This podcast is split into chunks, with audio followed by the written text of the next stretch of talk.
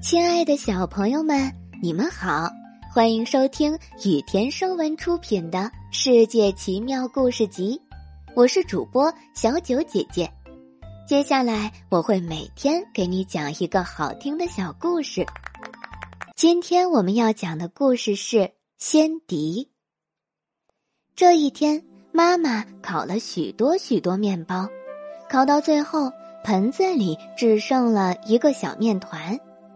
这时候，他突然想到，应当给儿子杨诺烤一块香甜可口的饼。慈祥的母亲取来些奶油，放在面团里，又打了两个鸡蛋。他给自己的孩子精心烤制出一块热乎乎、黄澄澄、香喷喷的烤饼。妈妈把烤饼给了杨诺，让他一边吃一边到街上和伙伴们玩耍。一个瘦弱不堪的穷老太婆走了过来，她对杨诺说：“你好，杨诺，可以把香甜的烤饼分给我一小块尝尝吗？”“当然可以，您要喜欢就全拿去吧。”“谢谢你，孩子，你的心肠真好，我只要一半就够了。”老太婆吃完了半张烤饼，从口袋里拿出了一枚戒指和一只笛子，送给杨诺。老人说：“为了报答你的善意，我送你一枚戒指和一只笛子，你要注意保存好，他们会对你有用处的。”杨诺刚刚谢过老人，老人就不见了。原来她是一位有魔力的仙女，送给杨诺的两件礼物可不一般。杨诺想试一试礼物究竟有什么用处，就把戒指戴在手指上，顿时他感到身子变得越来越小。杨诺心想：难道我会变成小人儿，不能再长大了吗？这时。他又感到自己渐渐长大起来，先长得像草垛一样高，后来又长得比风车还要高。他摘掉戒指，才恢复了原形。杨诺吹起笛子，伴随笛声，四周的一切动物都围着他跳舞。笛子和戒指的妙用全都清楚了，杨诺十分高兴。杨诺想到各地游历。于是他告别父母，就上路了。傍晚，杨诺走过一片森林，遇到一伙强盗出来抢劫。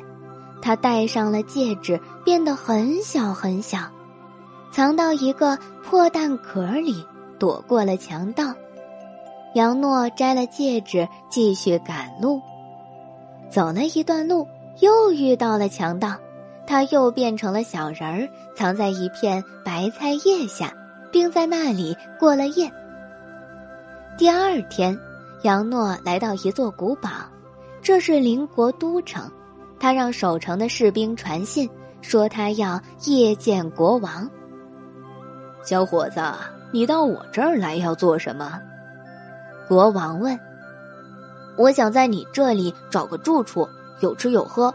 我比任何侏儒都强大，比世上的任何巨人都有力气，不相信吗？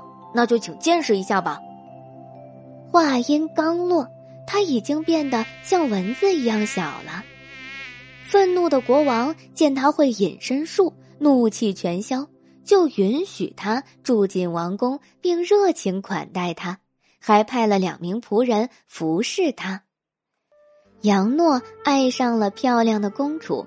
他请国王把公主许配给他，国王表示要考虑一下，三天之后答复他。过了三天，国王召见杨诺，对他说：“杨诺，我曾立誓要把公主嫁给世界上最有才华的人。明天给你十二只白兔和十二只黑兔，你把这二十四只兔子带到城外去放牧。要是天黑前。”你能把兔子如数领回，我的女儿就嫁给你。你同意这样的条件吗？杨诺同意了这个条件。第二天，他带着十二只白兔和十二只黑兔到城外去放牧。兔子得到了自由，要四处跑。正在这时，杨诺吹起了仙笛，这一群兔子便不由自主的围着杨诺跳舞。就这样，兔子跳了一整天。太阳落山时，杨诺把二十四只兔子如数领回王宫。国王见了，只能暗暗称奇。接着。国王又出了第二个难题来考验杨诺。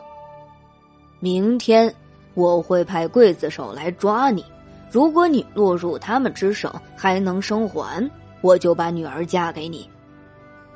第二天，在宫廷前宽阔的广场上竖起了高大的脚架，四周刀枪林立，戒备森严。国王本人坐在楼顶阳台上，亲自督看。刽子手正要把绞索往杨诺的脖颈上套时，没料到杨诺突然越长越大。开始时，他坐在脚架上像坐一条板凳似的；后来，他高入云端，脚架在他的脚下如同一小块积木，被他轻轻一抬腿就踢翻了。但是，杨诺是个善良的小伙子。非常爱公主，所以很快恢复了原形，来到国王面前。你出的两个难题都没有难住我，现在该把公主许配给我了吧？国王无言以对，他懂得，有一个既可高如铁塔，又可小似蚊蝇的人居住在王宫里，对他将大有益处。